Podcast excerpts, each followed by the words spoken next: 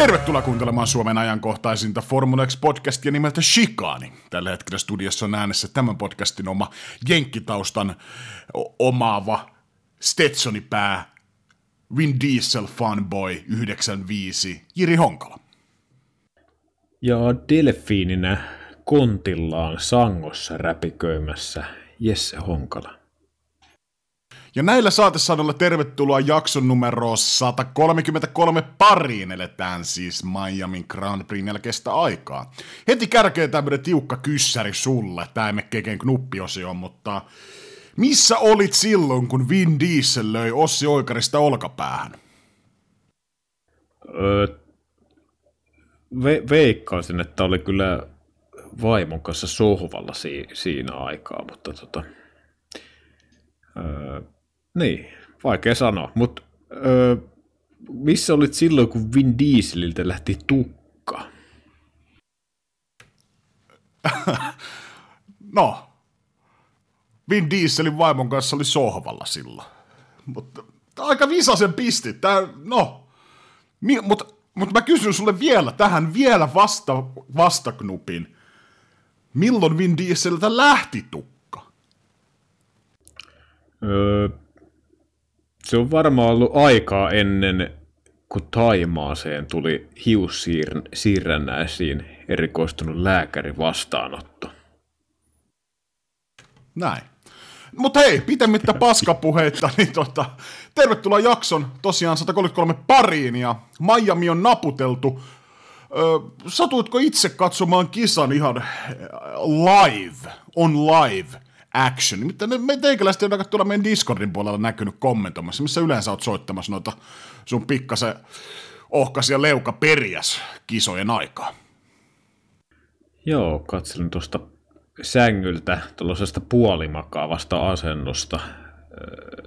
Ei, eikä ollut piinirypäleitä suussa, mutta sängyltä katselin, niin en sitten ollut läksyttämässä tuossa turhaa shaibaa sitten tuonne Discordin puolelle. Että ihan sellaisen hyvän unilääkkeen otin tuosta kilpailusta kyllä. Meikäläisellä suhteellisen sama setuppi. Tota, polkastaa jakso kuitenkin käyntiin. Keken knuppi.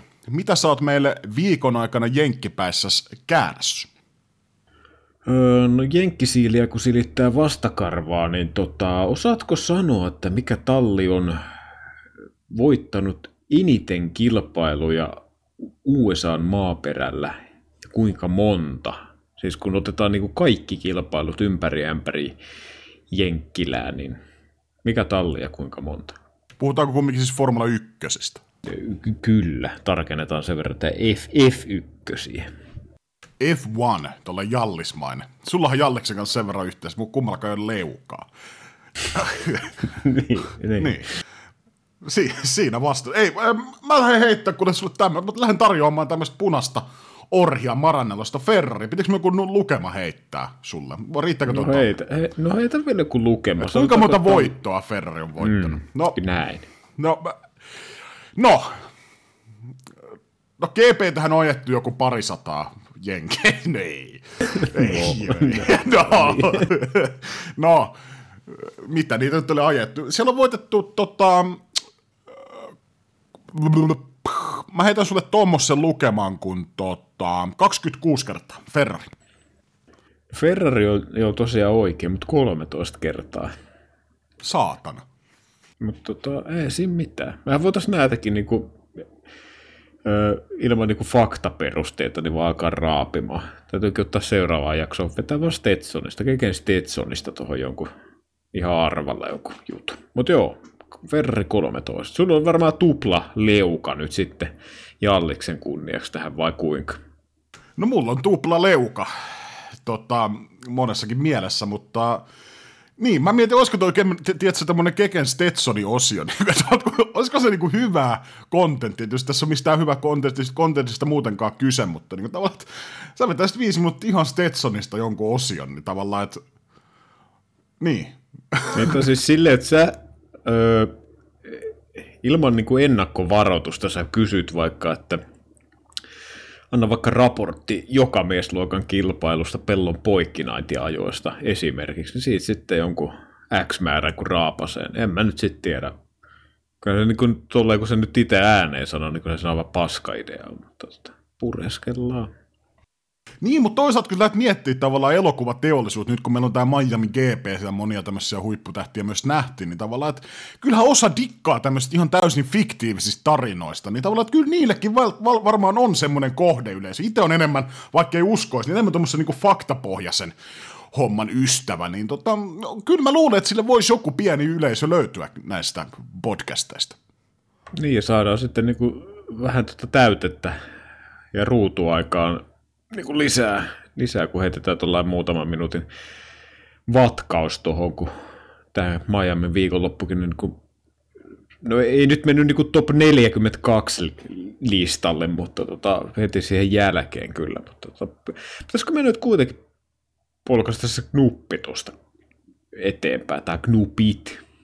No mä ajattelin sut kysyä sitä vielä ennen kuin toi Vin Diesel no niin. on tuossa meikällä kielen päällä, niin tota, tää on tämmönen lämmittelyknuppi, niin tota, Saatutko tietää, millainen auto Vin Dieselillä on? Varmaan nelipyöräinen. Ei. Ai jaa. no taisi... No. No. Noske kuunteli. Minkälainen? siis, no okei, okay, okei. Okay. Nelipyöräinen Dodge. No okei, okay, no millä, millä se käy?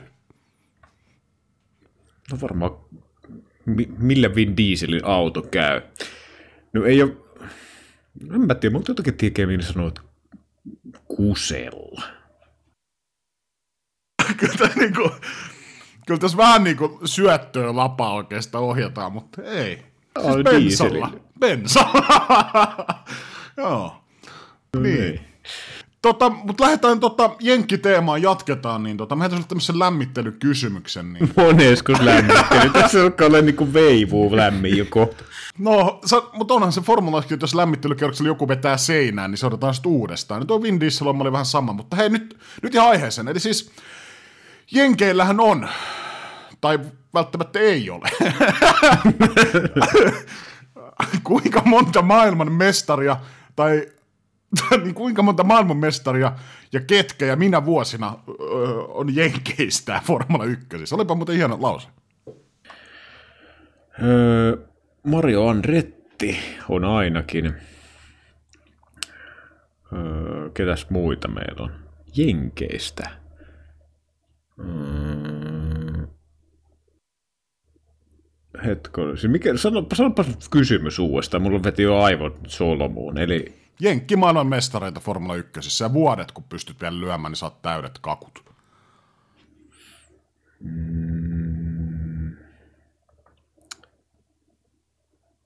Hetkonen.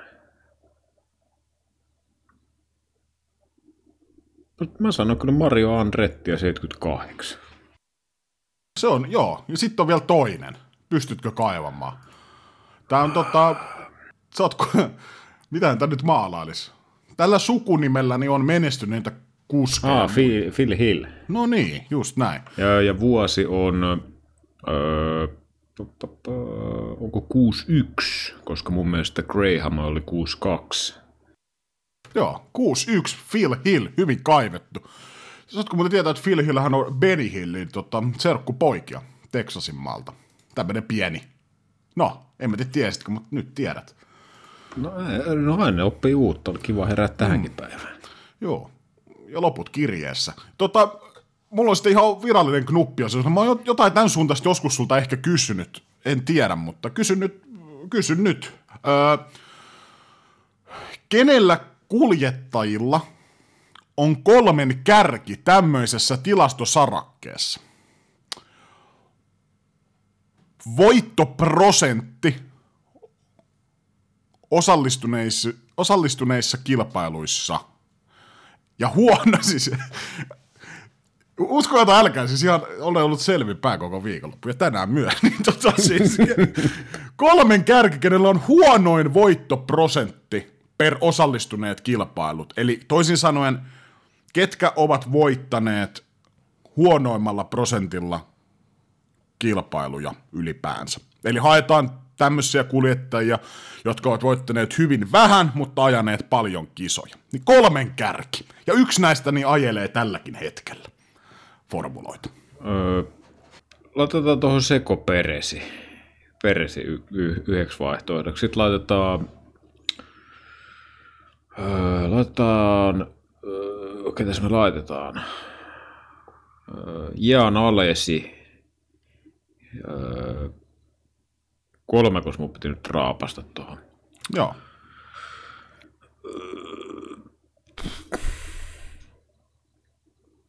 Sitten otetaan Keke.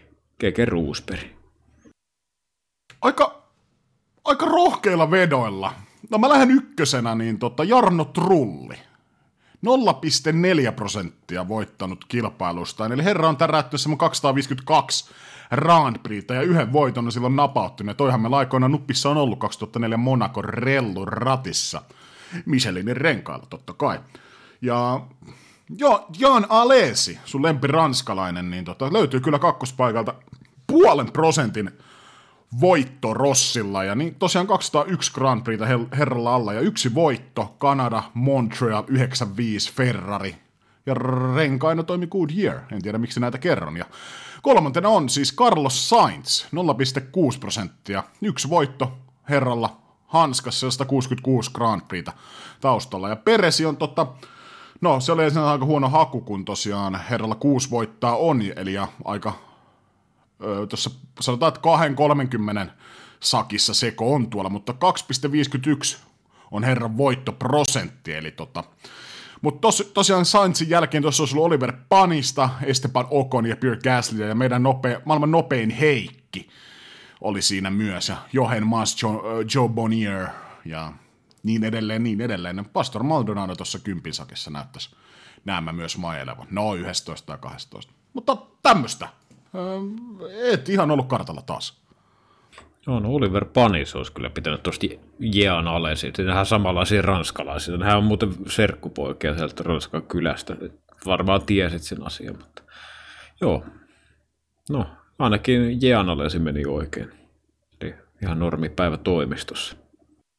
Mutta tämän pitkän, yli 12 minuuttisen paskajahon jälkeen, niin hypätään ajankohtaiset osioon, ja meillä on oikeastaan tyhjä ajankohtaiset osiot. no niin, ja mennäänkin vitsillä.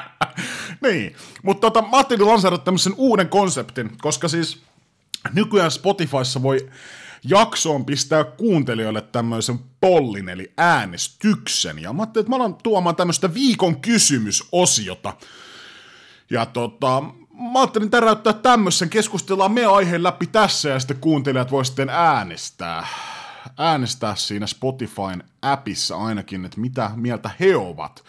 Mutta mä heitän sulle tämmöistä rapalaa, niin kuin eräs NHL, äh, NHL asiantuntija käyttää termiä, niin tota, meillähän on itse asiassa molemmilla rapalla taustaa, mutta puhutaan siitä että vaikka joku väliviikon vetäsy, mutta Mä heitän sulle tämmöisen kysymyksen. Mitä sä oot mieltä, kun tästä Red Bullin ylivoimasta niin taas puhutaan. Sitä nyt ei ole ihan hirveän kauaa kestänyt ja ainahan formuloissa on oikeastaan ollut, että on jonkun tallin ja, tallin ja kuljettajan era oikeastaan. On Mercedestä, on Red Bullia Vetteliä, on Schumacher Ferrari ja YMS, YMS, niin tota, pitäisikö Fian puuttua tähän Red Bullin ylivoimaan – jo ensi kaudeksi sääntöjen avulla. Ja näitähän on siis historian havinoissa aikaisemminkin nähty. Eli jos on ollut ylivoimainen talli, niin se, että tuotehan siinä tietysti menettää sitä terävintä kärkeään ja tylsyttää sitä, niin siihen on sääntöjen avulla äh, koitettu kaitsea sitä ylivoimaa, ja nythän noita on kaikkia tuulitunneli-aikoja sun muita, mutta onko se Red Bullin ylivoima jo niin pitkällä, että Fian pitäisi tohon puuttaa, ja onko tämä ylipäätään oikea niin kuin, tapa tavallaan, vai pitäisikö se vaan olla, että okei, sit vaan nautitaan tuosta Red Bullin ylivoimasta, ja tota, sitä ei tarvitse keinotekoisesti alkaa kaitsemaan. Pitkä kysymyksen asettelu, mutta sait varmasti kiinni, ota, ota kannat siihen. Vastaan, että ei. mutta tota, joo, kyllähän se vähän si- siinä mielessä, jos öö, FIA nyt lähtisi vaikka ensi kaudelle hyvissä ajoin jo toi silmi, että ensi kaudella sitten tullaan, tai ehkä tässä tapauksessa my- myöhäisessä vaiheessa öö, tehtäisiin jotain säätömuutoksia sen varjolla, että Red Bullin ylivoima saataisiin tasattua, niin jotenkin varsinkin tuon Mercedeksen seitsemän voitokkaan vuoden jälkeen, niin jotenkin se kuulostaa pikkusen ehkä typerältä, että nyt sitten taas Red Bullin kahden dominoivan ja tässä parhaillaan menevän kauden No, sanotaanko, että 2-1 ei ollut kyllä dominointia, mutta siis viime kauden jälkeen, niin, tai viime kaudella ja tällä kauden edetessä, niin on vähän dominoivampaa vauhti, niin jotenkin se kuulostaisi tyhmältä, että nyt sitten niin kuin Mersun aikakauden ja tänne alkavan Red Bull-aikakauden jälkeen heti lyötäisiin niin kuin kapulat rattaisiin. Öö, mun, mielestä olisi, mun mielestä se on väärä tapa, että lähdetään ee, tavallaan suitsemaan tallia, joka on tehnyt niin kuin hyvää työtä ja onnistunut rakentaa hyvän auton, niin sitten lyödään kapuloita rattaisiin, mutta ehkä mä niin kuin itse lähtisin siihen suuntaan, ei nyt varsinaisesti ihan sama konsepti kuin mikä Indikaarissa on, mutta se, että ää, rajoitettaisiin tavallaan ehkä sitä, mitä niin kuin tallit voi niin kuin rakentaa, että olisi, tai sanotaanko näin, että olisi vaikka just ne kaksi-kolme moottorivalmistajaa, mistä voi valita, ja sitten runkoa jne, jne, jota kautta sitten saisi sitä tasaisuutta. Mutta sitten taas mennään se ydinkysymykseen ääreen, että onks, tai muuttuuko Formula 1 sitten jo radikaalisti, mutta mun mielestä se, että nyt FIA lähtisi puuttuu sääntöjä avulla Red Bullin ylivoimaa, vaikka se vähän perseestä onkin, niin mun mielestä siinä ei kyllä oikeus, oikeus tule tapahtumaan ainakaan näin lyhyellä aikataululla. Tuo on aika hyvä pointti, ja olisihan se vähän tavallaan niin kuin, tavallaan tallin näkökulmasta, että jos sä teet todella hyvää duunia, saat sen ylivoiman, niin sit sua rankastaan siitä, että sä oot tehnyt hyvin duunis. Niin se on vähän ehkä semmoista tota, vähän vinksallaan se ajatus siinä.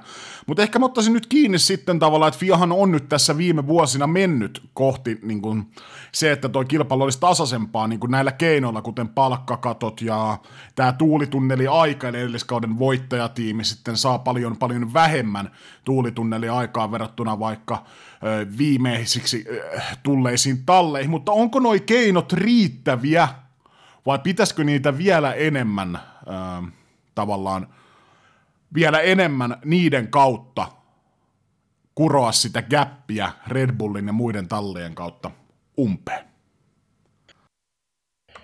Niin, kyllä tuo tuulitunneli aikakin, eihän se näin lyhyellä aikavälillä varmastikaan näy, että jos viime kaudella on ollut hyvä auto, niin se, että se tuulitunneli aika vähenee, öö, niin vaikuttaako se niin pitkälle, mutta jos, jos tarkastelee vaikka viiden vuoden aikajänteellä, niin siinähän sitten taas mun mielestä niin kuin erot tulisi tasaantumaan, mutta kun Formula 1 myös sekin ehkä, mitä, mistä itse en, se on vain kaksipiippunen juttu, en ehkä niin paljon pidä sitä, että tulee niin, kuin niin radikaaleja sääntömuutoksia, jolloin tulee myös niitä tapauksia, että ää, joku talli löytää jonkun kikan, millä saadaan niin kuin yliote ja sitten se on niin kuin käännetään se, niin kuin, se dominointi niin kuin päälailleen.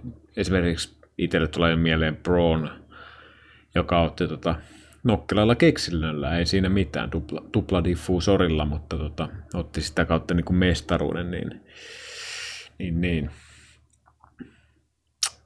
Se on vähän niin ja näin, että vaikea sanoa, mutta, tota, mutta niin kuin on yleisesti, niin se, että niin kuin hyvin tehtyä työtä rangaistaan, rangaistaan, niin se jotenkin, kyllä se niin kuin jotain muuta kautta ehkä pitää se sitten tasotus tulla. En mä tiedä, miten tuommoinen niin vaikka jossain yleisurheilussa toimii, että Boltille, niin lähteekö se niin kuin viisi metriä taaempaa kuin muuten, että saadaan tasainen kilpailu. No. En tiedä, vai, niin kuin, tuossa on niin monta kantaa ja puolta, että siinä ei varmaan niin yhtä oikeat ratkaisua on ihan täysin mahdotonta saada, mutta tuo, tuo että kapuloita laitetaan rattaaseen, niin vähän, vähän siinä paska maistuu suussa.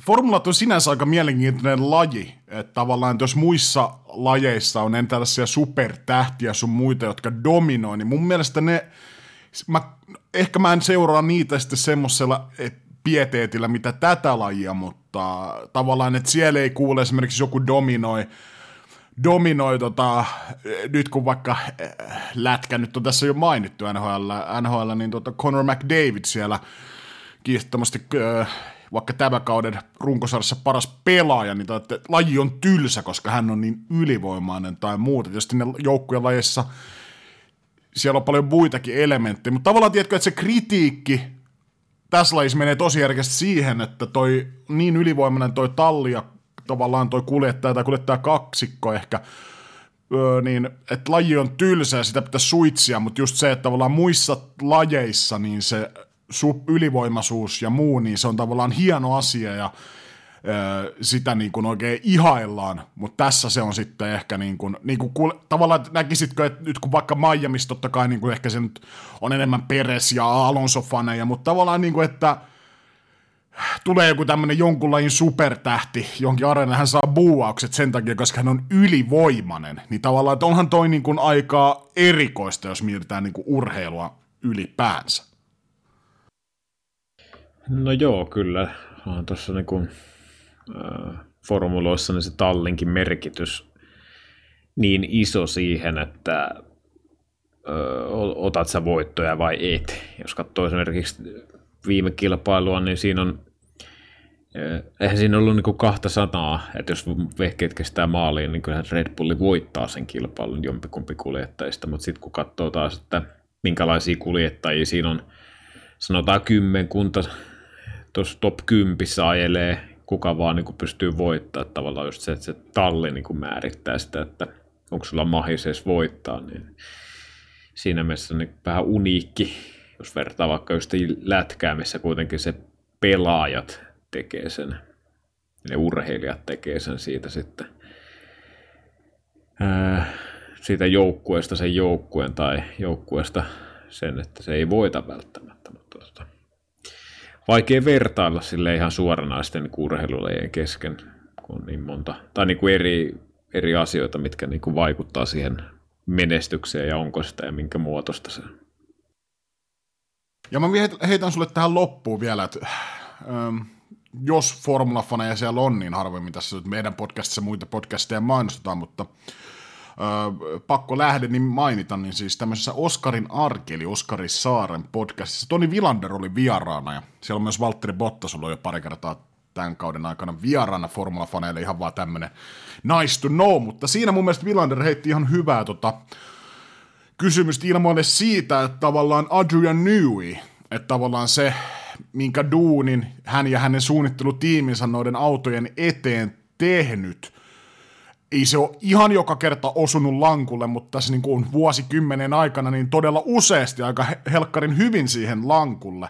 Niin tavallaan, että mikä itseään kiehtoo tuossa ajatuksessa se tavallaan, että tuolla on kumminkin talleja, missä on, voidaan sanoa, että jos ei paras osaaminen, niin melko lailla paras osaaminen maailmassa todennäköisesti tuohon hommaan. Siellä on fyrkkaa, siellä on vehkeitä, siellä on henkilökuntaa niin miten Adrian Newby tavallaan, vuo, tavallaan sääntöuudistuksesta toiseen pystyy löytämään semmoisen tiimeineen, siis ei ole yksi henkilö vaan kyseessä, että semmoisen tavallaan konseptin sille autolle, millä niin kuin saadaan pysyvää kilpailuetua. Tavallaan, että saako Adrian Newby, niin kuin, sähän, mä en sano, että hän olisi mitenkään niin kuin katveessa pimennossa, mutta tavallaan, että saako hän sitä tunnustusta tarpeeksi ja tavallaan että mitä duunia hän ja hänen tiiminsä on tuollaisen niin edun saamiseksi tehnyt, että sitten tavallaan formuloissa mennään aika usein siihen, että öö, no toi talli on ylivoimainen, toi on tylsää, että tässä kaitsi, eikä silleen, että vau, että tavallaan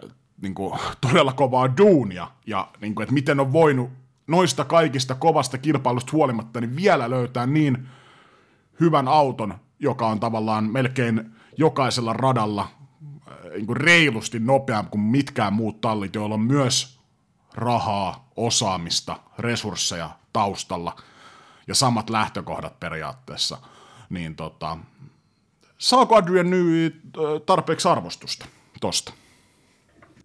Mm, kyllä varmaan niin kuin, mä veikkaan, että siis mutulla heittelen tämän ajatuksen, mutta veikkaisin, että Adrian Newey on öö, kuitenkin old school kundeja, niin mä veikkaan, että se arvostus mm, mitä ehkä Adrian Newby, jos sitä edes haluaa ja hakee työllään, niin se löytyy kuitenkin sieltä varikolta ja niiden ihmisten keskuudesta, ketkä oikeasti kun lajista tietää niin kuin paljon enemmän kuin esimerkiksi kotikatsojat.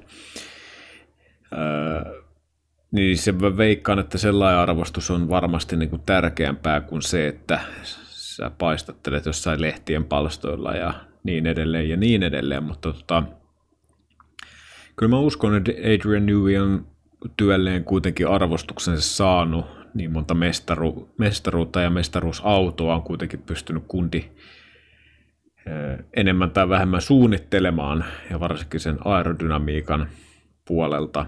Ja tota, mä en tiedä siis, kun miettii Adrian Newey ja pitkä ura, kuinka paljon on tulosta tullut, niin siis ehdottomasti niin kuin lahjakas kaveri, todella hyvä työssään aivan varmasti, mutta mä veikkaan, että siinä on myös se, että minkä takia niin kuin sattumalta aina Adrian Newey löytyy sieltä voittajien tallista, niin jotenkin varmaan myös johonkin henkilöjohtamiseen voisi liittyä ja semmoiseen, että saadaan niin se oikeasti se iso ihmismäärä puhaltaa yhteen hiileen ja löytää niitä ideoita ja brainstormata ajatuksia ja näin, että jotenkin silleen on vaikea itsellä ainakin kuvitella, että jos on jos olisi vaikka niin kuin Adrian Newey, joka on helvetin lahjakas, mutta sitten niin kuin, että se olisi vain niin yhdestä ihmisestä ainakin se menestyminen, se on jotenkin noin pitkällä aikavälillä jotenkin tosi vaikea, vaikea kyllä mieltää, mutta tota, niin, kyllä mä uskon, vastaan nyt vieläksi siihen kysymykseen, että saako, onko Adrian Newey saanut arvostusta, niin väittäisin, että sen verran paljon, että on kyllä varmasti kirjoittanut itsensä historian kirjoihin formuloiden osalta. Mennään näillä, mutta kuuntelijoille tosiaan pistäkää Spotifyn puolelta, niin kysymys menee kutakuinkin jotenkin näin. Näette sen siitä Spotifysta myös, mutta pitäisikö Fian puuttua sääntöjen avulla Red Bullin ylivoimaan? Kyllä ei. Ja jos haluatte jotain perusteluita heittää, niin pistäkää Discordissa viestiä meidän kanaville tai serverille, tai laittakaa vaikka Instagramin DMssä tai missä ikinä niin tota, mutta mun mielestä ihan hyvin, hyvä keskustelun, keskustelu ja niin aiheen herättäjä tällä kertaa, vaikka itse sanonkin. Kukaksi kissan hän nostaisi, ellei kissa itse. Mutta mennään Miamin aika-ajoihin. Ennen kuin käydään topit ja flopit listaus, niin tota, vaikka aika katsoinkin ja vielä vähän virkistin muistiani ton highlight-pätkän avulla, niin tota, Oliko tässä aikaa, joissa niin pikkasen enemmän sekoilua kuin muuten? Et kun mä oikein pistin, mä kirjasin niinku ylös, että mitä kaikkea, esimerkiksi tuossa highlight-pätkässä, niin mitä kaikkea sekoilua tuolla tapahtui. Tämä Hamiltonin pieni osuma seinään, Ferrari blokkasi Ganjun Q1, kaksi unsafe releaseä nähtiin, mä en tiedä tuliko noista penalttia, ei mun tietääkseni, mutta Alfa Taudelta toinen ja toinen Haasilta, Leclerc veti seinään jälleen kerran, kas kumma. Onko muuten kolmas seinään veto kahdeksan päivän sisällä? Se on muuten aika kova veto. Ja tota, muutenkin tuntuu, että nuo autot lipsu, lipsu aika paljon tuon radalla, niin tota, onko yleensä aika, jos on ollut näin paljon ohjelmaa vai niin kuin, mitä, mitä tuolla Miamiissa? Onko jotain, mä lueskelin, että kun on tietysti uusi rata ja muut kyseessä, niin tota, asfaltti ei vielä ihan vimpan päälle muuta, mutta ei tähän toi nyt kaikkea tot sekoilua selitä. Joo, en, en tiedä, vai onko se sitten... Niin, no nyt kun alkaa miettiä noita aikaa, niin kyllä nyt aika puhtaasti on niin oikeilla moottoriradoilla niin yleensä menee. Et en tiedä, onko, onko sitten vain sattuman kauppaa, että tulee näin paljon kaiken näköistä. Mutta kyllähän tästä tietysti hyvä viihdettä sitten Netflixin väelle on, kun tulee paljon tällaista hässäkkää ja härdelliä, niin saadaan sitten draaman kaarta sitten näihin tota, jännittäviin aika-ajoihinkin. No, sä voisit taas vanhempana valtiomiehenä niin täräyttää. Saat valita ja alas veisaamaan listaa, toppia vai floppia tällä kertaa. No mä otan tuosta nyt vaikka floppia vaihteeksi.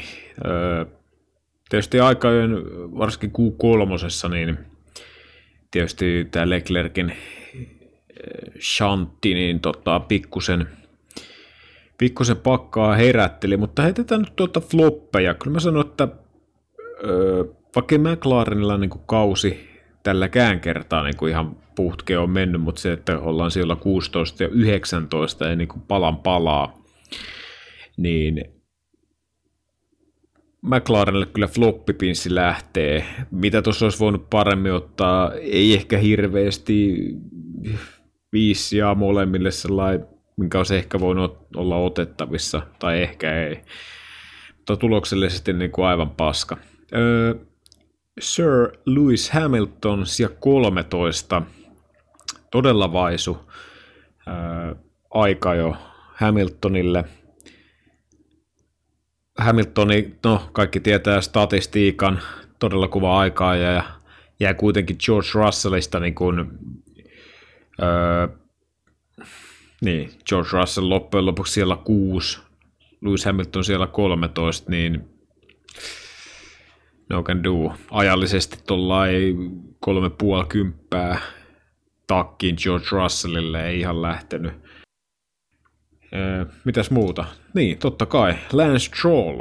Öö, siinä verrokkina Fernando Alonso, Diaz Oviedosta sija kaksi ja Lance Stroll, Kanadan ihmemies, tervaa ja hunajaa olkapäällä siellä 18, niin aivan vihko. Ei, niin kuin, ei minnekään. Et, kyllä mä niin sanoisin, että Lance Stroll Aston Martinille tällä kaudella siellä 18, niin erittäin huono suoritus. Ja Lance Strolli muutenkin, niin kuin, ollaan mun mielestä aikaisemminkin puhuttu podcastissa siitä, että ö, siis hyvänä päivänä Strollihan on oikeasti hyvä kuljettaja, mutta niitä hyviä päiviä vuodessa ei ole kovin montaa. Ja sitten kun tulee se niin, ö, normipäivä tai sitten se huono päivä, niin sitten se tulos alkaa olla tällaista. Eli se niin kuin notkahtelee se käyrä, kun taas sitten tota, vanha kehäkettu on siellä ajelemassa tota, no ei nyt paalusta kilpaa, mutta ollaan kuitenkin eturivissä lähtemässä kilpaa, kilpaa ajamaan ja tota, ottaa paljon pisteitä tallille, niin siinä on se niin kuin mestari ja nöösipoja ero sitten. Niin, kyllä tuo Oviedon ohjuksen ja Kanadan nahjuksen niin ero on, ero on aika valtava. Varsinkin Miamin aika ajoissa. Mutta mä sulle tärätä hei topit tästä. Ja totta kai tuohon lopullisiin tuloksiin vaikuttaa aika paljon tämä Leclerkin seinään veto, mutta kyllä mun on silti nostettava täältä, että Alonso kakkospallille. Mä luulen, että Verstappen tuossa kärjessä olisi silti ollut, mutta silti mun mielestä Alonso oli ihan hyvässä kyydissä ja tosiaan toi viime viikonloppu ei ollut esimerkiksi aikaajan tai edelliskisa aikajan osalta mikään maaginen, niin hyvä nähdä sitten, että tällä radalla taas kulkia. Tota, Sainz pystyi ihan hyvään suoritukseen, tai siis hyvään suoritukseen, öö, totta kai öö, olisi ollut hyvä nähdä, että jos Leclerc olisi saanut ihan oman kierroksen ajettua, että olisiko Sainz pystynyt ihan ajamalla pärjäämään, mutta tavallaan oli oikeassa paikassa oikeassa aja ei vetänyt seinään, niin herra kolmannella sijalla. Ja en kyllä olisi uskonut, että Kevin Mankku Magnussen, eli K-Mag, niin tota Haasilla – vaikka tuohon olisi laittanut Verstappenin ja jopa Hamiltonin niin kuin edelle, niin siis tavallaan, että Haasissa niin aika lailla Miamiissa oli kyytiä ja todella kova veto, ja Pierre Gasly heti perään vitossijalla, Okoni kasisijalla, mutta tavallaan mun mielestä aika vahva aika ja Alpinen pariskunnalta, ranskalaisilta molemmilta. Mutta muuten niin tota, kyllä toi niinku aika hiljasta toppien osalta on, että kyllä tuossa enemmän niin kuin, enemmän noita floppeja ehkä on, ja tosiaan tuolla äh, Charlin seinään ajo, niin tota, sotki pakkaa, mutta ö, ainakin Stroll puhuu siitä, että otti, ö, tai Stroll sanoi haastattelussa sitten aikojen jälkeen, että he ottivat riskiä tuossa Q1, että vet, säästeli Q2 tuoreita, tuoreita softeja ja ei saanut sitten kulkemaan, mutta jännästi sitten tallikaveri sai kyllä ajan osumaan aika jetsulleen.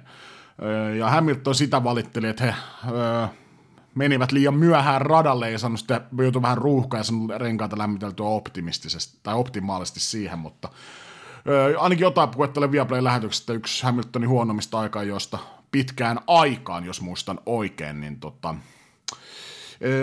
mutta joo, aika rikkonainen, rikkonainen aika, aika jo osio ja paljon sekoilua, niin kuin tuossa tuli aikaisemmin mainittu.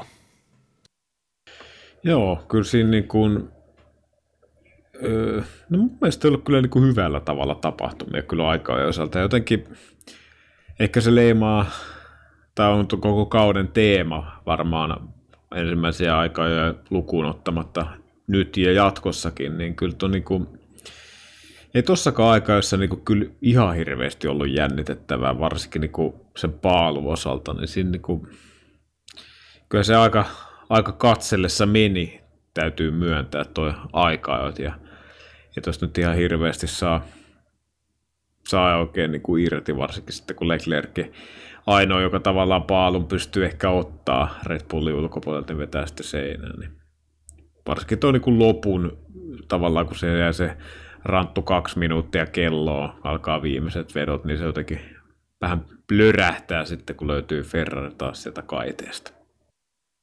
Ja se ei ole uusi asia se. Kyllä tuo Leclerkin niin kun, meneekö sitten yliyrittämisen puolelle ja sitten noita virheitä sattuu, että tavallaan koittaako hanskalla ja vetää niin limitillä kun pystyy, totta kai niinhän se pitää vetää, mutta tuntuu, että jotenkin tästä ei puhuttiinkin tässä yksi jakso, yksi tai kaksi jaksoa takaperin, mutta niin toi menee, menee sitten, kun se yliyrittäminen ja muu, niin tuolta siis näyttää, kun se menee hiuksen verran, karvan verran yli, ja sitten ollaan tuolla seinässä aika useasti, mutta tavallaan, että Ferrari ainakin antoi jonkun lausunnon, että he eivät aio Leclercille sanoa, että vähän rauhoitu vähän, että vaan kumminkin niin kuin, he ovat ihan tuossa samassa kelkassa, että tota, öö, niin kuin pitää hanskalla myös paikata ja muuta, että ei olla niin kuin rauhoittelemassa, että siellä niin kuin kumminkin yritetään ihan täysiä. Niin tota.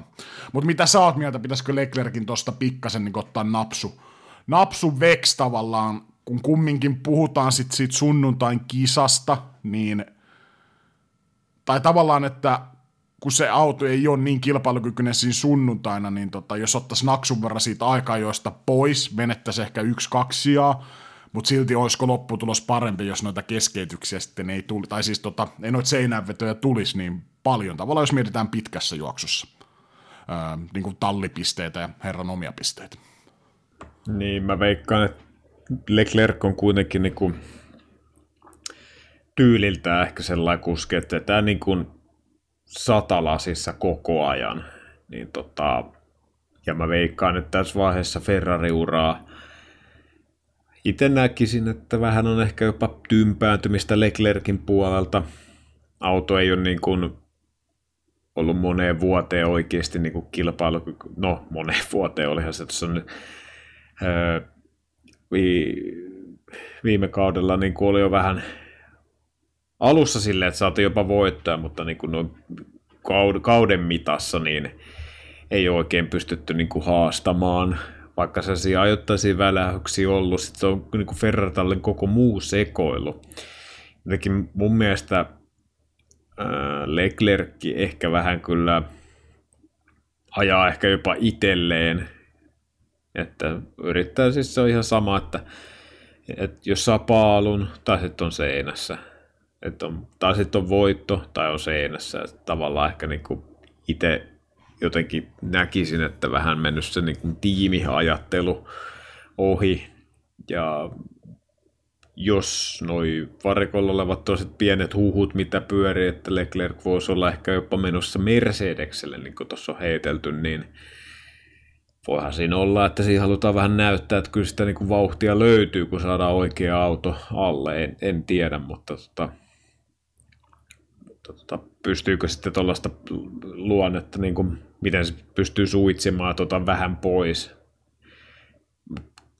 Pystyykö sitten ottaa vähän pois vai meneekö sitten niin kuin ihan vihkoon se on vaikea sanoa, mutta tota, ainakin siitä täytyy antaa propsit, että niin kuin uskaltaa vetää ja yrittää vetää täysillä, että siihen jää, niin kuin, jää kaikki radalle, ei tarvitse sitten jossitella siellä jossain öö, öö, motorhomin uumenissa, että, että hitto olisi pitänyt, olisi pitänyt vielä ajaa vähän kovempaa, mutta ei, ensi kerralla sitten. Tämä ainakin jää kaikki radalla. Ja samahan oli silloin nähtävissä Max Verstappenilla ennen kuin tota, äh, alkoi tämä Red Bullin aikakausi, ja se oli enemmän ehkä sitten kisoissa tavallaan, että ehkä semmoisena underdogina pystyi ottaa enemmän sitä riskejä, ja ottikin, ja sitten se tavallaan välillä läikki yli, ja tuli tosi paljon niitä ykköskierroksia, esimerkiksi keskeytyksiä, mikä, milloin silloinkin mä muistan, että ainakin itse me nostettiin podcastin kanssa esille, että toi on niin kuin vähän semmoinen juttu, että että vaikka ne tilanteet on vähän semmoisia 50-50, välillä niin kuin Verstappenin ei ole kauheasti palaa, mutta tavallaan, jos yksi kuljettaja jatkuvasti ajautuu semmoiseen tilanteeseen ykköskierroksella, että kolisee koko ajan, niin että onhan siinä niin kuin eihän se nyt voi pelkkää sattumaa olla. Mutta tavallaan sitten on huomannut, miten tuossa vaikka Verstappen on muuttunut tavallaan, että nyt kun on, ei ole enää se underdogi, jolle ei ole mitään menetettävää, niin kyllä siitä on pikkasen niitä kulmia hioutunut pois. Ja varmaan niin kuin voisi kuvitella, että Leclercilläkin sitten, jos, jos toi menee siihen jossain vaiheessa, että Ferrarilla on se ehdottomasti paras auto, ja Leclercillä on oikeasti se maailmanmestaruustaisto, niin kuin näpissä, eikä tarvita, voi niin kuin niitä riskirajoja tavallaan laskea, niin tota, varmaan samalla käy kuin Verstappenilla on nyt käynyt verrattuna mitä se oli vaikka neljä, viisi vuotta sitten herran ajo.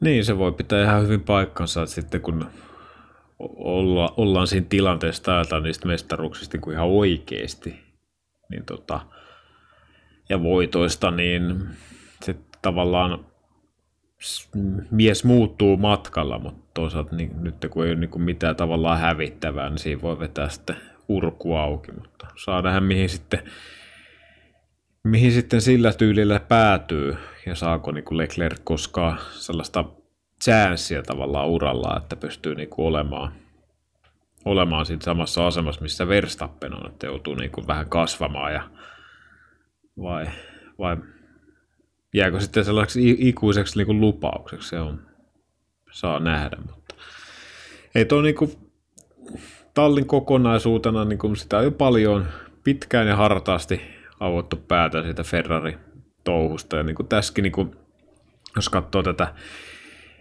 viikonloppua niin kuin kokonaisuutena Ferrari osalta, että siellä niin kuin Leclerc koetteli niitä seiniä, kisavauhissa oli pikkusen, pikkusen jäi jalkoihin siinä Sainzilla taas vähän tympeä viisi sekkaa rankkua. Pikku, pikku näksyy, että ei niinku, on pitkä aika siitä, kun et olisi niinku talli saanut puhtaan viikonlopun ja puhtaat suorituksen ja ei mitään säätöä eikä sähläystä, otetaan ne pisteet himaa, sekataan, missä, mitä pystytään fiksaamaan, mennään eteenpäin ja seuraavaa kisaa. Tai aina jotain säätöä ja sähläystä tuolla Maranellussa.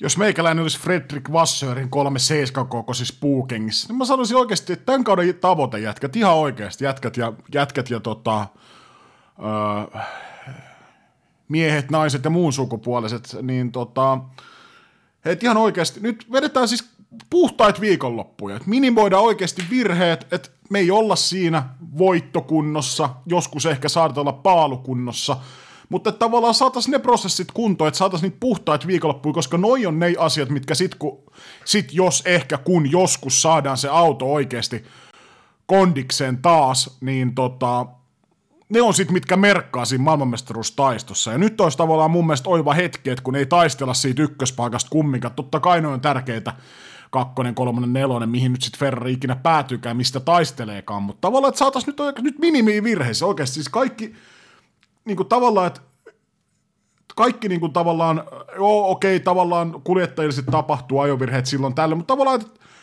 aika monta kertaa sanoin muuten tavallaan, mutta, mutta niin, siis kaikki tämmöiset pienet jutut, että tuolla ei tulisi yhtään rankkuja mistään, varikolle ei sekoiltaisi yhtään, harjoitukset saataisiin menee nappiin, aika saataisiin menee nappiin, kisassa niin kuin vältyttäisiin kaikilta pikkuvirheiltä. Se olisi tämän kauden tavoite, treenataan sitä, tehdään puhtaasti tämä, silloin tällöin voi sattua virheitä tai muita, mutta, mutta sekin on taas, että kun yhdelle tallille sattuu noita, niin voidaanko me puhua, että toi on vaan niinku paskaat säkää kolmatta vuotta putkeet noin niinku samaa sekoilua tai kymmenettä vuotta putkeet. Se ei ole vain enää sit sattumaa. Että joo, jos me katsotaan yksittäistä tapahtumaa, vaikka yhtä ajovirhettä, niin totta kai kaikilla tapahtuu ajovirheet. Mutta sitten tavallaan, että kuinka paljon yhdelle tallille tapahtuu näitä virheitä, niin kyllä se jossain jotain on vialla.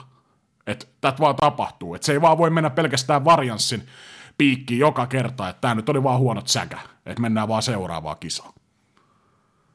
Joo, ei kyllä, ei tuommoisessa noin pitkällä aikavälillä, kun nyt jos tarkastelee, niin ei on niin tosiaan sattuman piikkiin eikä siis se ei voi olla, niin kuin, että se on vain inhimillistä, että jokuhan siellä niin kuin, taustalla kaihertaa ja vie sitä keskittymistä, mutta tota, se on italialainen tapa, tapa hoitaa asioita ja sitä on tosiaan, ää, mä sanoisin, että si- 2008 oli ehkä viimeinen vuosi, kun siellä vielä niin kuin pysy tavallaan enemmän tai vähemmän hommat hanskassa. Totta kai on ollut myös yksittäisiä vuosia Arriva Beenen aikaa mun mielestä oli ihan hyvin homma paketissa, mutta kyllä niin kuin, onko siinä vaan puuttuuko se johtaja sieltä tallista? Että tässä on niin kuin Binotto ollut käynyt siellä luikertelemassa, tosi, toki Vassörin aika on vasta lyhyt ja siellä varmaan niitä asioita tehdään vasta kuntoon, että koska se vaikutus näkyy, se voi olla vuoden kahdenkin projekti, mutta tota, onko se sitten ollut johtajasta kiinni, mutta kyllä mä muistan sen ajan, kun Sean Todi oli, oli ruorissa, niin kyllä niitä niin kuin virheiden määrä oli niin kuin helvetisti pienempi, mitä siellä niin kuin tallissa toilailtiin, mutta tota, en tiedä, saa nähdä mihin va- vasuri sitten saa Maranellon miehet sitten viritettyä tämän pestinsä aikana.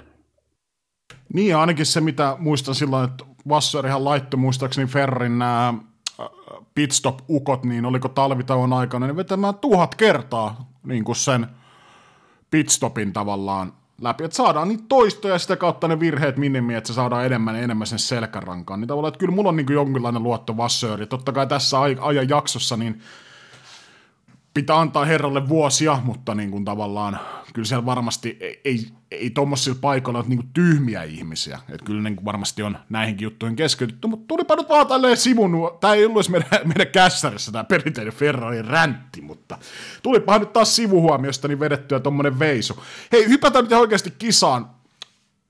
Täytyy se startista sanoa aika kliinisti meni, mutta Bottokselta mun mielestä hyvä startti. En nyt tarkalleen muista kuinka monta sijaa siinä sai Bottas otettua, mutta ei ollut se Bottas, joka ottaa semmoisen kolme neljä sijaa tauluun, mitä on myöskin nähty viime vuosina startissa. Joo. Nyt voi sanoa, että, tai ei voi itse asiassa sanoa mitään kyllä Valterin lähöstä, että oli niin kuin positiivinen yllätys, että se meni niin kuin välillä näinkin päin, että siihen on jo vähän turtunut, että sieltä tulee, tulee sellainen ranttu viisi sijaa takapakkia, mutta tota, kyllä nostolla viittasusi sitten tota, näytti taas epäilijöille, että mistä kana pissii niin sanotusti. Hypätään sitten suoraan tähän kisan pääpihviin, eli Verstappen vastaan Sergio Perez. Toinen lähtee paalulta ja toinen sieltä yhdeksän. Ja tota, mitä sä olit mieltä noista taktisista valinnoista öö, renkaiden osalta ja muuta, ja pelattiinko tässä nyt Verstappenin pussiin toi voitto, vai oliko toi ihan rehellinen kilvana, jossa vaan otettiin mano y mano tasaisella Miami katuradalla? No ainakin niin kuin Verstappenin osalta toi mun mielestä aika no-brainer lähtee tuolla hardilla katsoa, että mihinkä niin kuin kisa kehittyy ja sitä kautta ottaa itselleen niin kuin lisää vaihtoehtoja ja just tämmöisessä kilpailussa varsinkin, että jos ei tule turva-autoja, niin pystyy tavallaan hardilla viemään sen kilp- oman stoppinsa sinne pidemmälle, jolloin pystyy käyttämään sitä oman autonsa ylivoimasta nopeutta, ei jää sinne turhaan keskipakkaan tavallaan pyörimään liian aikaisella pysäytyksellä. Ja sitten jos se turva-auto tulee, niin kuin se aika usein tulee varikkokäyntien jälkeen tai yhteydessä, niin siinä olisi sitten saanut tavallaan ilmasta pysäytystä. Eli niin kuin ainakin Verstappenin osalta niin se taktiikka oli aika selkeä mun mielestä, että lähdetään haarilla. Se, että Peresi sitten se, että lähtee mediumilla on ehkä varmaan turvallisempi vaihtoehto kuin että olisi lähtenyt haarilla, koska sitten ei taas tiedä, että miten se hardi, hardi toimii tuossa noin. Mutta tota, en mä tiedä, kyllä niin aika silleen taktisesti niin kuin hyvät vaihtoehdot niin kuin Red Bullilta, että lähdetään eri taktiikalla aloittaa kilpailu. Ja mun mielestä Red Bullin leiristä kisan jälkeen myös sanottiin, että Verstappen olisi voittanut vaikka samalla taktiikalla kuin Pereset oli sen verran paljon nopeampi, niin miten sä luulet, olisiko, olisiko tämä ollut se tilanne, jos herrat olisi vetänyt samalla taktiikalla, kumpi vaan se noista sitten olisi ollutkaan? Öö, kyllä mä uskon, että Verstappen olisi varmasti yltänyt voittoa, että Peres ei tuossa niin hirveän isoa kaulaa olisi saanut tehtyä tai niin kuin saanut pudotettua Verstappenin kel- kel- kelkasta, että oli hyvinkin lähellä toisiaan kuitenkin, mutta tota, En mä tiedä, kyllä Verstappen oli jotenkin mun mielestä sunnuntaina niin kuin aika ylivoimaisessa vauhissa, että ei niin kuin, ei tuossa niin kuin hirveästi jännitettävää mun mielestä ollut. Ainoa mikä oli se jännitettävä, että kestääkö teknikaalit maaliin asti, eli koneet. Mutta tota, kyllä muuten jotenkin näytti koko ajan, että kyllä Verstappen oli enemmän kuin niskan päällä tuossa kilpailussa. Lueskelin tuossa Hornerin analyysiä kisan jälkeen, niin tota, että just tämä ensimmäinen stintti Peresillä, että vähän meni ehkä liikaa siihen renkaan perään katsomiseen, että ei saanut sitä puskuria tu- luotua tarpeeksi ensimmäisen stintin aikana, varsinkin kun Verstappenilla oli niitä ohiteltavia sun muita, mutta tosiaan tuli vähän ehkä ilmeisesti yllätyksenä Red Bullille, että kuinka hyvin se medium sitten kestikin, että esimerkiksi Alonso taisi vetää sillä suhteellisen paljon pidemmän stintin. Eli se, jos Veres olisi sen voiton halunnut käärästä, niin se olisi se ensimmäinen stintti, niin siinä olisi pitänyt se tarvittava puskuri tehdä. Muuten, muuten kyllä voitto olisi va- aika va- vaajaamatta, vääjäämättä valunut siis ton Verstappenin laari. Joo, kyllä mä aika samoilla linjoilla on, että kyllä se niin kuin, niin kuin sanoin, niin Verstappen oli kyllä sellaisessa vauhissa koko kilpailu, että vaikka Peres olisi tuossa puristanutkin tuolla medium, mediumilla enemmän, niin en mä tiedä, kyllä vaikea nähdä, että tuossa niin Peres, Peres olisi kyllä käärässyt voittoa kuin ajamalla tässä kisassa Verstappen oli vaan niin kuin selkeästi paras Red Bullilla. Ja sitten jossain, jossain sosiaalisessa mediassa, mä nyt yhtäkkiä tuli joku blackout. Oliko se nyt sitten Twitterissä vai lähtikö se Redditissä vai missä lähti tämmöinen vai jos, jossain uutisten kautta, että Red Bullilla niin olisi ollut aika, että Tseko Peresin tiimiradio olisi ollut hiljainen koko ajan, niin hänelle ei olisi kerrottu Max Verstappenin vauhista, ja taas Max Verstappenille päiviteltiin koko ajan tilannetietoja, niin tota, ainakin Twitterissä tämmöinen DR Obs niminen tota, Motorhead, ja tota, ottanut ketjun tästä ja tosiaan, että se ei pidä paikkaansa, että kun hän on käynyt läpi noita tiimin radioita, niin Tseko on kyllä pidetty ajan tasalla siitä, varsinkin keskimmäisellä stintillä, että mikä on Verstappenin aika. Aika ja siellä on kyllä se tiimiradiokommunikaatio ollut, ollut ihan kohillaan ja tota, tämä narratiivi siitä, että Red Bullilla olisi tarkoituksella pidetty Peresiä vähän pimennossa ja Verstappenia taas niin kuin puskettu ja puskettu tiedolla, että aja, aja, aja, niin tota, se osoittautui pikkasen ehkä sitten uutisankaksi, mikä tietysti taas olisi ollut niin kuin, tavallaan tarinana, niin tota, jos sä ekan kerran kuulet ton, ja sitten ehkä kansainvälisessä lähetyksessäkään, niin ei ihan hirveästi peräisin ehkä tiimiradioita niin paljon tullut, niin tavallaan, että okei, no ensi puremalta niin voi olla ihan jee, niin kuin uskottava juttu, ja että haetaan taas sitä, että joo, Max Verstappen on ykköskuski ja Peresi kakkos, mutta näin ilmeisesti tässä tapauksessa ei sitten kuitenkaan ole ollut. Niin, kyllä se vähän jotenkin oudolta kuulostaa, että lähettäisiin tuommoiseen kikkailuun ja enemmän siinä just sitä tarinapuolta on varmaan kuin totuuden siementä, että jotenkin tulee vähän mieleen noin Mersun kaudet, kun Valtteri oli siellä, niin päiviteltiin, että Valtteri aina jää Hamiltonille, että pakko on olla kyllä, pakko on kyllä, että Mercedes on viilannut Valtteri autosta tehoja pois, että Hamilton voittaa. Vähän saman tyylistä niin kuin mun mielestä tuollaista hakemalla haetaan niin kuin sellaista kohua ja sellaista foliohattuilla on ehkä vähän liikaa, mutta tota, en mä jotenkin jaksa, niin, ehkä se ankka kuitenkin on sopivampi termi tuohon kuin se totuuden siemen. Se, mikä mut yllätti itse Miamiissa myös, niin tämä voimasuhteiden eläminen, kun tultiin pakusta, jotenkin mä ajattelin, että toi Ferrari oli käärässyt aika paljon vauhtia jostain. Pikkasen ehkä oli semmoinen fiilis, että Aston Martin – samalla, niin ei ollut ottanut samanlaista steppiä tuon neljän viikon, tota, neljän viikon pienen tauon aikana. Ja että Mercedes olisi myös tuosta kelkasta jäänyt, ja sitten tultiin taas Miamiin, niin tuntui, että se Aston Martin on siinä lennossa, missä se oli ensimmäistä ehkä kolme kisaa kaudesta, ja Ferrari taas ei ollut semmoisessa lennossa, mitä vaikka Bakussa nähtiin, ja Mercedes taas sitten nosti Ferrariin öö, verraten mun mielestä tasoa, niin siis – onko niinku, nämä kaikki kolme tallia, Mersu, Ferrari, Aston Martin, niin lähellä toisiaan, että sitten tämmöisten ratojen väliset erot, niin niissä, se on niin lähellä toisiaan, että sitten just se heilahtaa se voimasuhteet niin kuin kisasta kisaan, jopa näinkin paljon tuloksellisesti, vai onko tuossa niin paljon erilaisia tavallaan filosofioita siinä autossa, että sitten joku rata vaan yksinkertaisesti ei sovi tietylle autolle, ja sitten taas tietylle autolle se sopii, niin esimerkiksi silloin vaikka Ferrari nähdään niin kuin aika kovassa lennossa Bakussa, mutta sitten taas kun tultiin tänne Miamiin, niin sitä kyytiä sitten ei ollut ihan semmoista mitä lentoa, mitä Azerbaidsanissa nähtiin. Niin, kyllä tuo niin Red Bullihan on niin ihan selkeä kärkihevonen tuossa.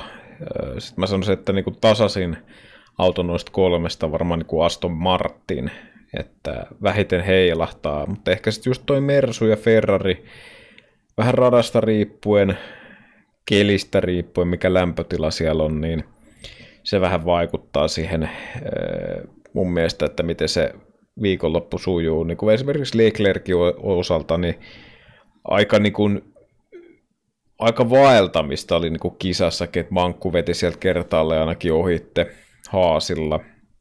Niin ehkä se, ehkä mä näkisin, että se niin kuin ongelma on Mersu ja Ferren kohdalla, eikä niinkään ehkä just Aston Martinin kohdalla, että se niin kuin heilahtaa just sen radan ja olosuhteen takia.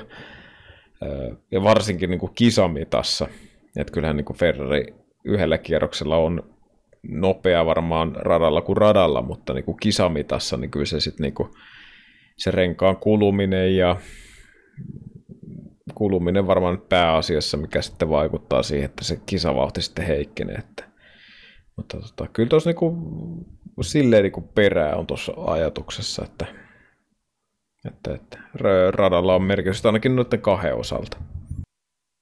Ja ehkä itselle just semmoinen lisähuomio taas, että ei ehkä niinku pidä liikaa ylireagoida siihen, että mitä vaikka yhdellä. Tavallaan jos mietitään koko kauden mittaa, että vaikka missä kyydessä Aston Martin ollut, ja yhtäkkiä niin kuin näytti Bakussa, että se jokkas siinä lennossa, niin taas Miamista tuntuu, että palattiin siihen vanhaan tavallaan, että miettii enemmän sitä kokonaisuutta eikä reagoi sitten yhteen kisaan. Ja jos olisi itsellä enemmän asiantuntemusta ja taitoa, niin tietysti pystyisi ottaa huomioon, että millainen millainen rata sopii millekin autoille ja pystyisi jopa enemmän jopa odottaa sitä, että okei tämmöisellä radalla vaikka Ferrari on paljon vahvempi kuin sitten muilla moottoriradoilla. Mutta sen jätän ehkä sitten oikeille asiantuntijoille, jotka asiasta jotain ymmärtävät.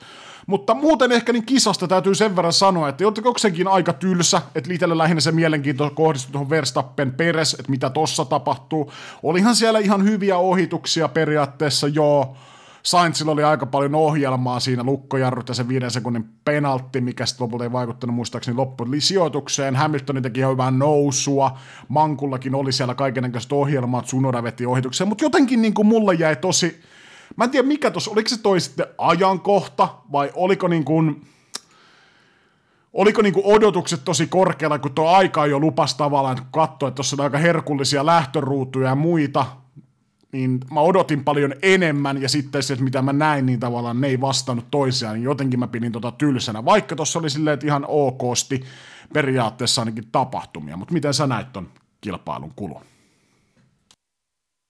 Kyllä se niinku, näin niinku seuraavan päivänä, kun asiaa miettii, niin öö, kyllä se mun mielestä myös oli aika tyylesä kilpailu ainoa mikä siinä niin kuin oli katsottavaa, niin oli se, että se Verstappenin nousu, että tavallaan meillä on tuossa niin onni onnettomuudessa, että Verstappen ei saanut sitä paalua lauantaina, koska sitten vasta tylsä kisa olisi ollut todennäköisesti. Että kyllä se, niin kuin se Verstappenin nousu mun mielestä oli ainoa se, mitä siinä tuli kyylättyä. Sitten jotenkin tästäkin kilpailusta puuttu ne mun mielestä tavallaan ne pienet pienet kilpailut sen kilpailun sisällä, että justin Ferrari, Ferrari Mercedes, niin jotenkin, jotenkin todella laimeita, että niin sieltä tuli Russellia ohitte ja jne, jne. Alonso saa aika yksinään EOG-kilpailua. Peresil, no ainoa kilpailu oli se yhden kierroksen verran, kun taisteli Peresiä, ei, Verstappenia vastaan, että niin kuin, kyllä niin kuin kokonaisuudessaan, niin kuin, vaikka oli kuitenkin tapahtumia, niin oli jotenkin kuitenkin vähän kuin olisi niin kuin vettä juonut viinan korvikkeen. Tuosta mä en tiedä yhtään mitään, mutta Öö, mutta ollaanko me totuttu niinku liian hyvä? Et siellä on Discordissa hyvä keskustelu kisan jälkeen, että näitä nyt on vaan lajissa, että jos se koko ajan haluaa kaikkea draamaa ja actionia ja muuta, niin tavallaan sit kannattaa lajia melkein vaihtaa. Mutta ollaanko me totuttu viime aikoina liian niin kuin, liian hyvään, että tämmöistähän tämä nyt formula niin kuin on ollut, vaikka niin kuin, kun vain muistaa Mercedeksen aikakautta, niin tota, ei läheskään joka kisassa niin tapahtunut oikeastaan ihan hirveästi juuri mitään. Joo, kyllä se on varmaan ihan hyvä arvaus se, että on totuttu liian hyvää. Että varsinkin se kausi Verstappen ja Hamiltonin välillä, mikä meni ihan kalkki viivoille, niin se on niin kuin varmaan väittäisin, että niin kuin yksi parhaimmista kausista, ainakaan mitä minä olen nähnyt niin kuin sen takia, että niin kuin joka kilpailussa on tapahtumaa ja se tavallaan se vastakkain asettelu on koko ajan läsnä siinä. Ja sitten se niin kuin huipentuu niin, kuin niin hienolla tavalla, että se niin kuin ratkeaa se mestaruus viimeisellä, viimeisen kilpailun viimeisellä kierroksella, ottamatta kantaa siihen, että kuka voittaa ja minkä takia. Mutta tavallaan niin kuin siihen nähden öö, on saatu ehkä vähän liikaa tavallaan. Plus sitten omasta mielestä niin varmaan tuodaan sitä turva-autoa ja punaista lippua ehkä pikkusen herkemmin, mitä on aikaisemmin, joka taas luo, luo myös sitä, että siitä kilpailusta tulee väkisinkin myös tiukempaa, kun otetaan niin kuin pakkaa kokoon. Että jos mennään vaikka 15 vuotta, 10 vuotta taaksepäin, niin kyllä niin kuin punaisia lippuja paljon vähemmän heiluteltiin kuin mitä niitä heilutellaan niin kuin nykypäivänä. Osa ihan niin kuin asiallisesti oikein, mutta kyllä siellä niin kuin välillä tuntuu, että se heilahtaa niin kuin luvalla sanoen pikkusen helposti, mutta tota, niin, ihminenhän ei koskaan mihinkään tyytyväinen ja haluaa aina vaan enemmän ja enemmän, mutta tota, ei tämä niin kuin, sanotaan, että vaikka tämä niin kuin, ei ollut sille viihdyttävä kisa, mutta ei tämä niinku ollut huonokaan. Tämä olisi ehkä sellainen niinku vanhalla kouluarvosanalla ehkä joku 7 plussa, ehkä joku 7 semmoinen kilpailu. Tämä ei hyvä, mutta ei huono. Niin, toi on ihan hyvä pointti muuten tosiaan kisa, missä ei ollut keltaisia, punaisia lippuja, ei safety caria, ei keskeytyksiä, niin tota, pystytkö heittämään, milloin viimeksi on täm, tällaisia kisoja meillä ollut? Mulla on nimittäin tässä ehkä faktatietoa. No ehkä faktatieto, siis ei ole mitään lippuja, ei turva-autoa. Mm, tämähän on, tämä ihan kielen päällä, tämä on, tämä on Monza 2000 2000, heitetään tuohon 2018 muistelisin tuosta. No, mä oon täysin niin kuin internet-kommentin varas, mutta tässä on aika paljon upvoteja. No niin, no siis faktaksi menee. Mä, mä oon sen upvote oman kommentin, mutta siis... Intiasta ostanut peukut. Mm. 2021 Ranskan GP ja 2021 Monaco, niin ainakin Redditin mukaan ne olisi tämmöisiä kilpailuja, missä viimeksi ei ole nähty nähty tota, ei keltaisia, ei punaisia, ei safety car, keskityksiä kisan aikana. Ja sitten ainakin tota, öö, 61 heti perään. Niin, Hollannin GP, mikä tavallaan silloin, kun mietit, mitkä formulat on ollut, öö, formula on ollut silloin ja mikä se keskeytysmäärä on ollut, niin se on oikeastaan aika va- vaikuttavaa, mutta tota, meillä on varmasti Discordissa ja kuuntelijoissa sellaisia ihmisiä, jotka voisi tästä knupista ottaa itselleen hansikkaan, niin tota, ainakin noi öö, on, on tota meikäläisen tiedossa. Nyt mä aloin epäilemään jo itseäni, mutta kertokaa meille. Mutta ainakin tuommoiset meikäläisen journalistisella osaamisella niin, öö, on löytynyt. Mutta tota, siirrytään seuraavaan aiheeseen. Tulipa outo hetki tässä podcastissa. Mutta hei, äh, muistatko vielä, kun viime kisan jälkeen niin puhuttiin tästä tota, Pitlane incidentistä ja mun mielestä Fia siihen otti kantaa jo, että tähän, tätä ei tapahtu enää ikinä muuta, mutta satutko näkee tänään, ainakin tuolla netissä pyöriä meidän Discordissa linkki, kun Lando Doris tulee varikolle, niin tota, siinä joku kaksi metriä siitä, kun herra kääntää varikolle, niin tota, öö, tai pitlaneille, niin tota, siinä joku hessu kävelee, hyvä ettei jää alle, niin tota, aika taas trakikoomista, että lupaillaan ja muuta, että katsotaan nämä prosessit kuntoon, ja heti, heti seuraavassa kisassa, niin taas meinaa joku jäädä sinne varikolla auton alle, ja tämä oli vielä enemmän läheltä piti tilanne mun mielestä kuin ne aikaisemmat, mutta tämä jotenkin ei ole vielä lähtenyt ainakaan nau- jakson nauhoitushetkellä semmoiseen lentoon ja myllytykseen, mitä on aikaisemmat tapahtumat on olleet. Joo, eihän siitä paljon aikaa kerran kulumaan, kun oltiin vastaavallisessa tilanteessa. Ja ihmettelen kyllä, että siinä niin tämän, tämän koko organisaatiosta tässä ajassa näillä vehkeillä ja mahdollisuuksilla niin pääsee käymään tuollaista. Mutta ehkä se vaatii sitten sen, että siihen niin kuin oikeasti joku jää alle, että sitten niin kuin aletaan oikeasti puuttumaan. Mutta tota, toivon siis todella, että ei jää, mutta no, kyllä nyt vähän ennusmerkit siihen suuntaan on, että näitä lipsahduksia ja lapsu, lapsuksia niin kuin tuntuu käyvän jatkuvasti. Että vaan niin kuin Ferrarille, että pitää tehdä perusasiat nyt kuntoon, niin sit siitä on hyvä alkaa rakentaa. Mutta joo, muuten kisasta mainittavaa, niin tosiaan Alonso kauden kolmas podiumi, podiumi ja herralle ja tota, nyt mä laitan se peli, neljäs podiumi, aivan oikein. Neljäs podiumi ja tota, Mankulle pisteet, kymppisiä. Bottaksella lupailtiin ainakin varmoja pisteitä, mutta ei riittänyt kyyti jälleen kerran. Mutta ainakin tuohon seuraavan kisaviikonloppuun Imolaan, niin monella tallilla ja Alfa Romeolla myöskin, niin on päivityksiä tulossa, niin tota, sinne on lupa odottaa sitten jonkinlaisia muutoksia ehkä voimasuhteisiin. Mutta toisaalta, jos niin monet tallille tulee päivitykset sinne, niin muuttuuko sitten mikään? Mutta mulle ei tuosta kisasta sen suuremmin oikeastaan ole mitään mainittavan arvoista. Öö, kuka sun mielestä oli hei driver of the day, driver of the weekend? Kuka saa kultaisen shikani pinssin gridiltä? No kyllä mun on pakko sanoa, että Max Verstappen. Max Verstappen. No, ei, se ei kaipaa varmaan perustelu, olisin itse sanonut sama, mutta ihan periaatteesta, periaatteesta niin tota, että kyllä toi Peres on kyllä, vaikea, on kyllä todella vaikea heittää tuohon. Todella vaikea heittää tuohon. Tota, pystyisikö niinku mitenkään pyöräyttää tuota Peresiä tuolta? En mä kyllä, en mä kyllä. Mä, mä heitän, hei, mä heitän oikeasti, mä, mä heitän sulle villin kortin. K-Mac, Kevin Mankku Magnussen, niin tota, en tiedä, onko ikinä annettu herralle Chicagoin pinssiä. En tiedä, haluaako herra sitä, mutta mä heitän tommosen, että kumminkin aika vahva veto.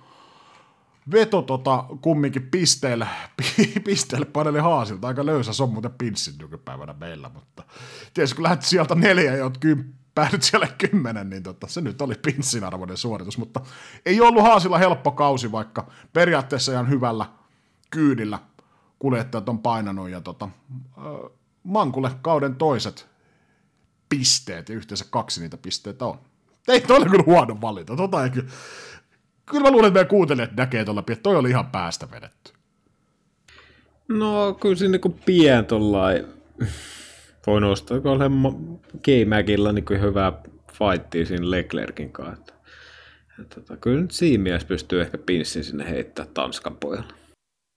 Heitetään pinssi Tanskan pojalle tosiaan Imolassa seuraava Grand Prix, ja tota, maailmanmestaruustaistoon kutkuttavassa tilanteessa. Max Verstappen johtaa 14 pisteellä meksikolaista Sergio Perezia, ja tota, Fernando Alonso kolmantena tukevassa 19 pisteen johdossa Lewis Hamiltonia, ja tota, vielä pisteitä on tämmöiset herrasmiehet kuin Logan Kessu, Sargent ja Nick, ranskalaiset De Vries – ja kuljet, tai tallien välinen mestaruustaisto, niin Red Bull on ihan omassa luokassaan siellä, mutta kyllä siellä niin aika hyvä taisto tulee. Aston Martin johtaa kuudella pisteellä Mersua ja Ferrari tuossa kyttäysasemilla siellä neljä ja on tällä hetkellä 18 pongoa Mercedestä perässä. Ja tosiaan ei siitä sen enempää. Vetokisassa ja Fantasyssä jälleen kerran on pisteitä jaettu, ja vetokisahan meillä näyttää semmoista, että me molemmat veikattiin Verstappenin voitto, sä hait ton Peresin kakkossia, mutta mä hain Alonson kolmossian, eli 2-2.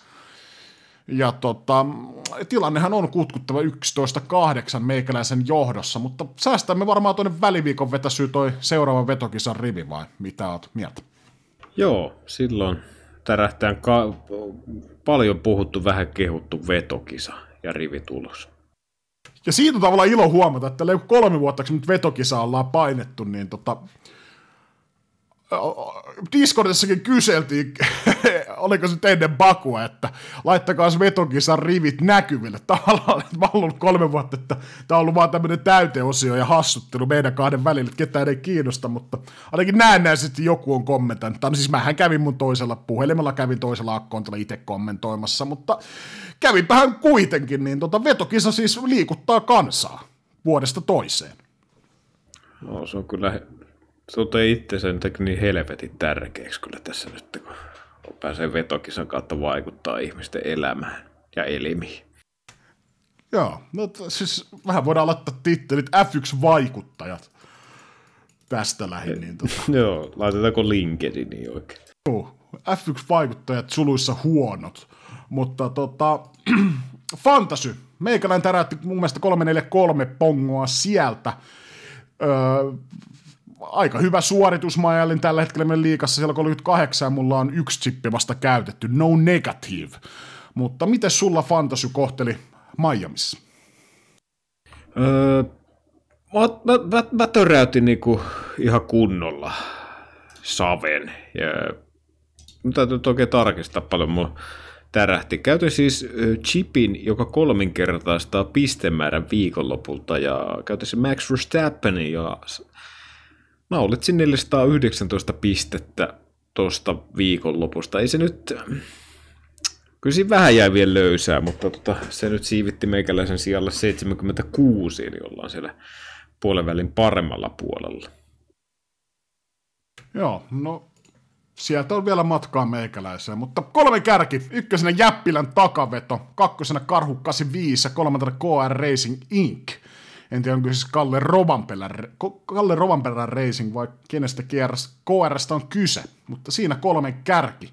216 jengiä on Fantasyssä mukana ja tota, täytyy se sanoa tämän vuoden Fantasystä, että jotenkin tässä mentiin ehkä mun mielestä Fantasynä niin mun mielestä tässä mentiin ehkä askel taaksepäin, tai ainakin sivulle, mutta eteenpäin tässä ei menty. Mitä sä oot mieltä näissä kaikissa muutoksissa?